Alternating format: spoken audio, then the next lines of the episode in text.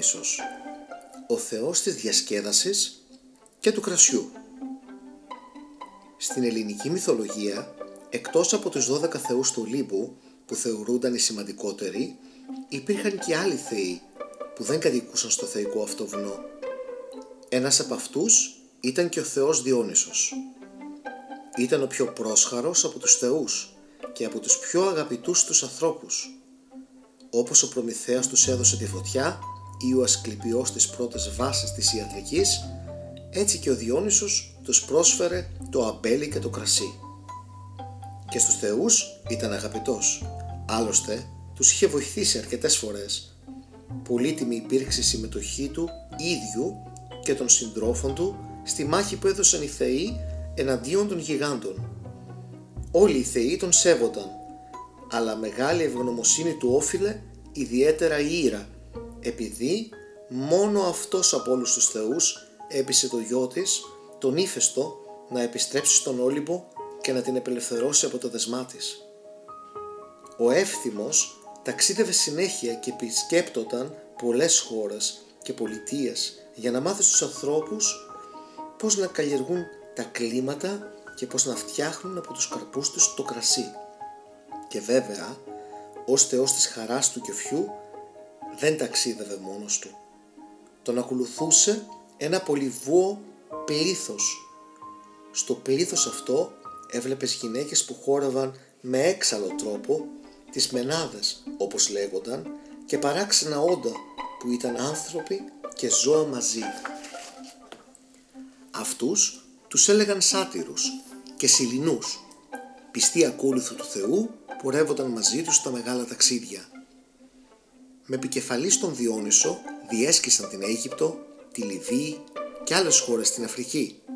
Μετά πήγαν και στην Ασία, στους Άραβες, στους Λιδούς, στους Φρίγες, φτάνοντας μέχρι και την Ινδία, όπου και ο πιο τολμηρός ταλασσοπόρος δεν κατάφερε να φτάσει. Αλλού τους υποδέχονταν φιλικά, αλλού τους κορόιδευαν ή τους αντιμετώπισαν σαν εχθρούς. Πάντα όμως επικρατούσε η καλοσύνη του Διόνυσου και των συντρόφων του.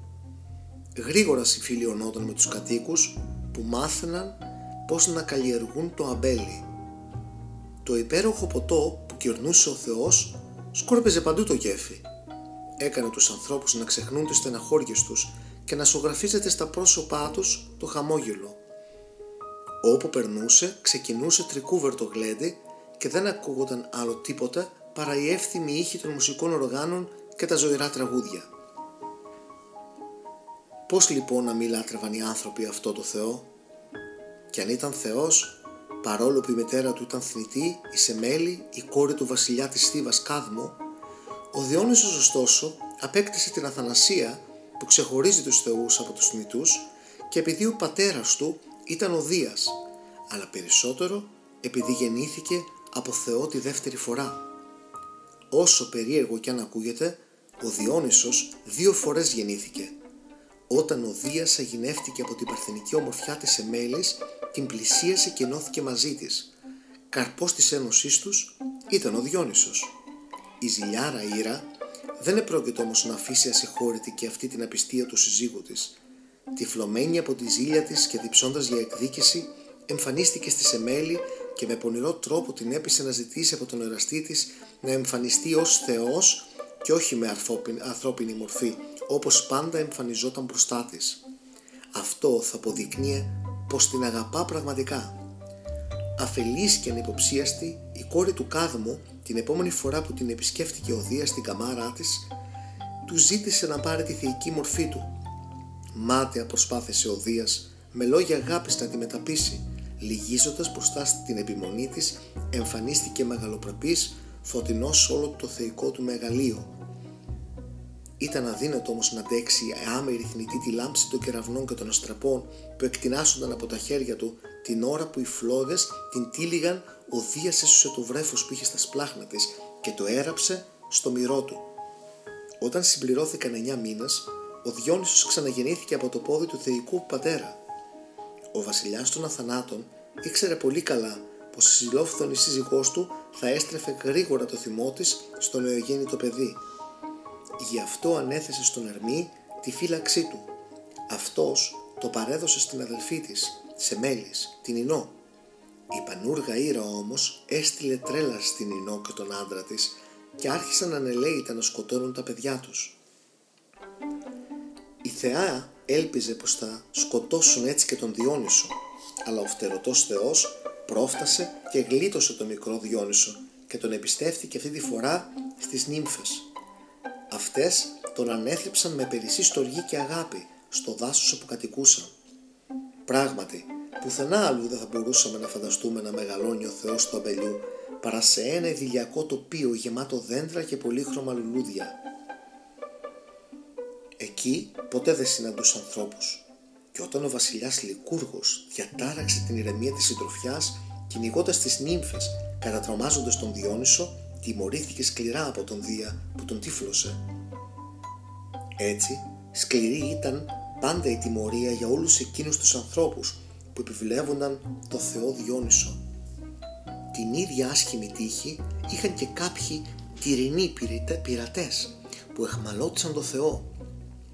Όταν είδαν ένα νέο τόσο όμορφο και γεροδεμένο, πίστεψαν πως πρόκειτο για κάποιο αρχοντόπουλο και ακόμη για βασιλιά.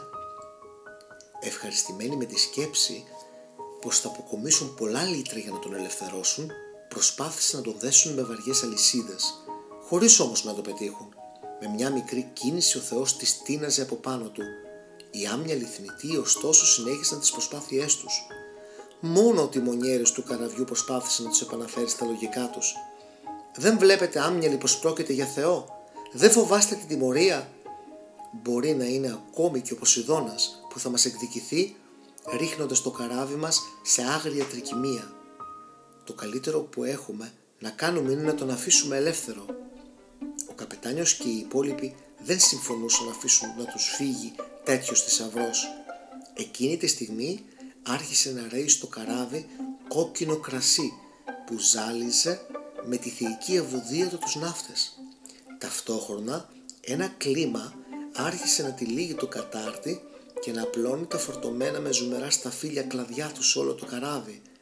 Και ενώ σαστισμένοι παρακολουθούσαν οι ναύτες, άλλο θαύμα γίνεται μπροστά στα μάτια τους. Ο όμορφος νέος που ήθελαν να εχμαλωτήσουν μεταμορφώνεται σε ένα άγριο λιοντάρι που οι βρυχυθμοί τους κάνουν τους ναύτες να πηδούν στη θάλασσα για να γλιτώσουν. Όλους τους μεταμόρφωσε ο Διόνυσος σε δελφίνια και μόνο τον τιμονιέρη δεν πείραξε, επιβραβεύοντάς του για τη συνένεσή του. Όπως είδαμε, ο Διόνυσος αγαπήθηκε και λατρεύτηκε από τους ανθρώπους γιατί τους γνώρισε την υπέροχη γεύση του κρασιού. Λένε πως για πρώτη φορά το φανέρωσε στην στο βασιλιά της Ετωλίας, τον Ινέα. Ο τσοπάνης του, ο Στάφυλος, είχε βρει ένα περίεργο φυτό γεμάτο καρπούς και ενθουσιασμένος από την οστιμιά τους έφερε στο βασιλιά του για να τον ευχαριστήσει. Ο Ινέας έστυψε τους ζουμερούς καρπούς και απόλαυσε τον πλούσιο χυμό τους. Από τότε ο Διόνυσος ονόμασε αυτό τον χυμό Ίνο και τους καρπούς Σταφύλια από το όνομα του Τσοπάνη. Πάντα με το θύρσο στο ένα του χέρι και ένα δοχείο κρασιού στο άλλο περιηγούνταν της πόλης. Όπου έβρισκε φιλόξενους και πρόσχαρους ανθρώπους, τους μάθαινε πως να φτιάχνουν κρασί. Έτσι έγινε και με τους κατοίκους της Ικαρίας στην Αττική που τον υποδέχτηκαν με ενθουσιασμό. Λίγο πριν φύγει από τον τόπο τους, συμβούλεψε τον βασιλιά του Σικάριο να φυλάξει καλά το κρασί που έφτιαξε. Αυτός όμως δεν ακολούθησε τη συμβουλή του. Τι κακό μπορεί να προέλθει από τόσο ένα ευχάριστο ποτό σκέφτηκε. Οι τσοπάνιδες του κάποια μέρα βρήκαν τα βαρέλια και ήπιαν τόσο πολύ κρασί που μέθησαν και άρχισαν να φέρονται με άγριο τρόπο. Έχοντας χάσει τα λογικά τους, σκότωσαν τον Ικάριο και την κόρη του Ηριγόνη από τη στεναχώρια της αυτοκτόνησε. Οι κάτοικοι της Ικαρίας τιμούσαν ιδιαίτερα τον Θεό Διόνυσο. Σε αυτή την περιοχή καλλιεργήθηκε πολύ ο διθύραμβος, ο ύμνος προς το Θεό που συνέθεσε ο μουσικός Αρίωνας. Μάλιστα, πρόσθεσαν και κάτι καινούριο. Στο μουσικό αυτό ύμνο πρόσθεσαν στίχους και επειδή αυτή τη σύνθεση την τραγουδούσαν άνθρωποι μεταμφιεσμένοι σε τραγόμορφους σάτυρους, την ονόμασαν τραγωδία. Βέβαια, λατρευτικές εκδηλώσεις για το θεό του αμπελιού γίνονταν και σε πολλές άλλες περιοχές. Όσοι παυρισκόντουσαν σε αυτές τις εκδηλώσεις έπρεπε να συμμετέχουν ενεργά πίνοντας κρασί και χορεύοντας υπό την απείρεια της μέθης. Όσοι αρνούνταν ήταν εχθροί του Θεού και επέσυραν την οργή του. Έτσι, τραγικό τέλος βρήκε τον Πενθέα που θέλησε να παρακολουθήσει κρυφά τις οργιαστικές εορτές. Οι Μενάδες, μια από τις οποίες ήταν και η μητέρα του, μέσα στη μανία που τους είχε καταλάβει, όρμηξαν απάνω του και τον κατασπάραξαν. Επίμονα αρνούταν να λάβουν μέρος στις λατευτικές τελετές η κόρη του βασιλιά Μίνουα, όπως και του βασιλιά Πρίτου. Προσβλημένος ο Διόνυσος τις έκανε να χάσουν τα λογικά τους. Άλλοι λένε ότι για τη μανία που κατέλαβε τις νεαρές κόρες του Πρίτου αιτία ήταν η Ήρα. Σκληρός τιμωρός εμφανίζεται ο Διόνυσος στους εχθρούς του και σε όλους ήταν αντίθετοι στον τρόπο λατρείας του. Συνάμα, γενναιόδωρος ευεργέτης σε όσοι το τιμούν και τον ευχαριστούν.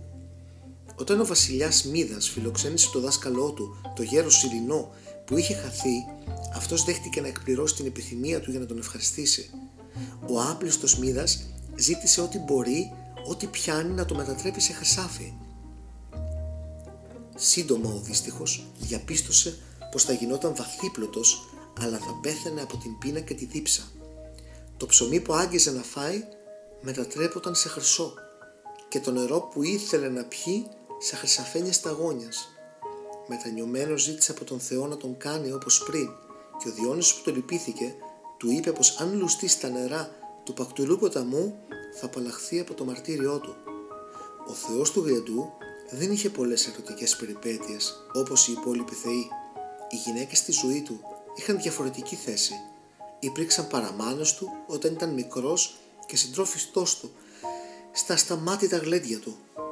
Κάποτε ερωτεύτηκε την όμορφη Αριάδνη όταν την είδε να κοιμάται ήρεμα και γαλήνια μοιάζοντας με θεά. Η κόρη του Μίνουα μαζί με τον Θησέα επέστρεφαν στην Αθήνα από την Κρήτη. Ξυπνώντας ένα πρωί στην Άξο, η Αριάδνη βλέπει πως ο σύντροφή της έφυγε και την εγκατέλειψε. Χωρίς να το ξέρει η ίδια, είχε έρθει ο Διόνυσος στο όνειρο του Θησέα και με απειλές τον ανάγκασε να φύγει για να κάνει δική του την όμορφη νέα. Ολομόναχη, όπως ήταν στο έρημο νησί, σαν σωτήρας, εμφανίστηκε ο Θεός μπροστά της, νέος, γεροδεμένος, στεφανωμένος ο συνήθως με κισόφυλλα. Αφού έγινε ο γάμος τους, πέταξαν με το άρμα του Θεού προς τον ουρανό. Στη γη, οι άνθρωποι τον ευχαριστούσαν για το θεϊκό δώρο του και για την ξενασιά που απλόχερα τους μοίραζε. Οι γιορτές που γίνονταν προς τιμή του ήταν ένα αδιάκοπο γλέντι που όλοι μεθούσαν και τραγουδούσαν. Με αυτόν τον τρόπο προσπαθούσαν να επικοινωνήσουν με τον αγαπητό τους Θεό.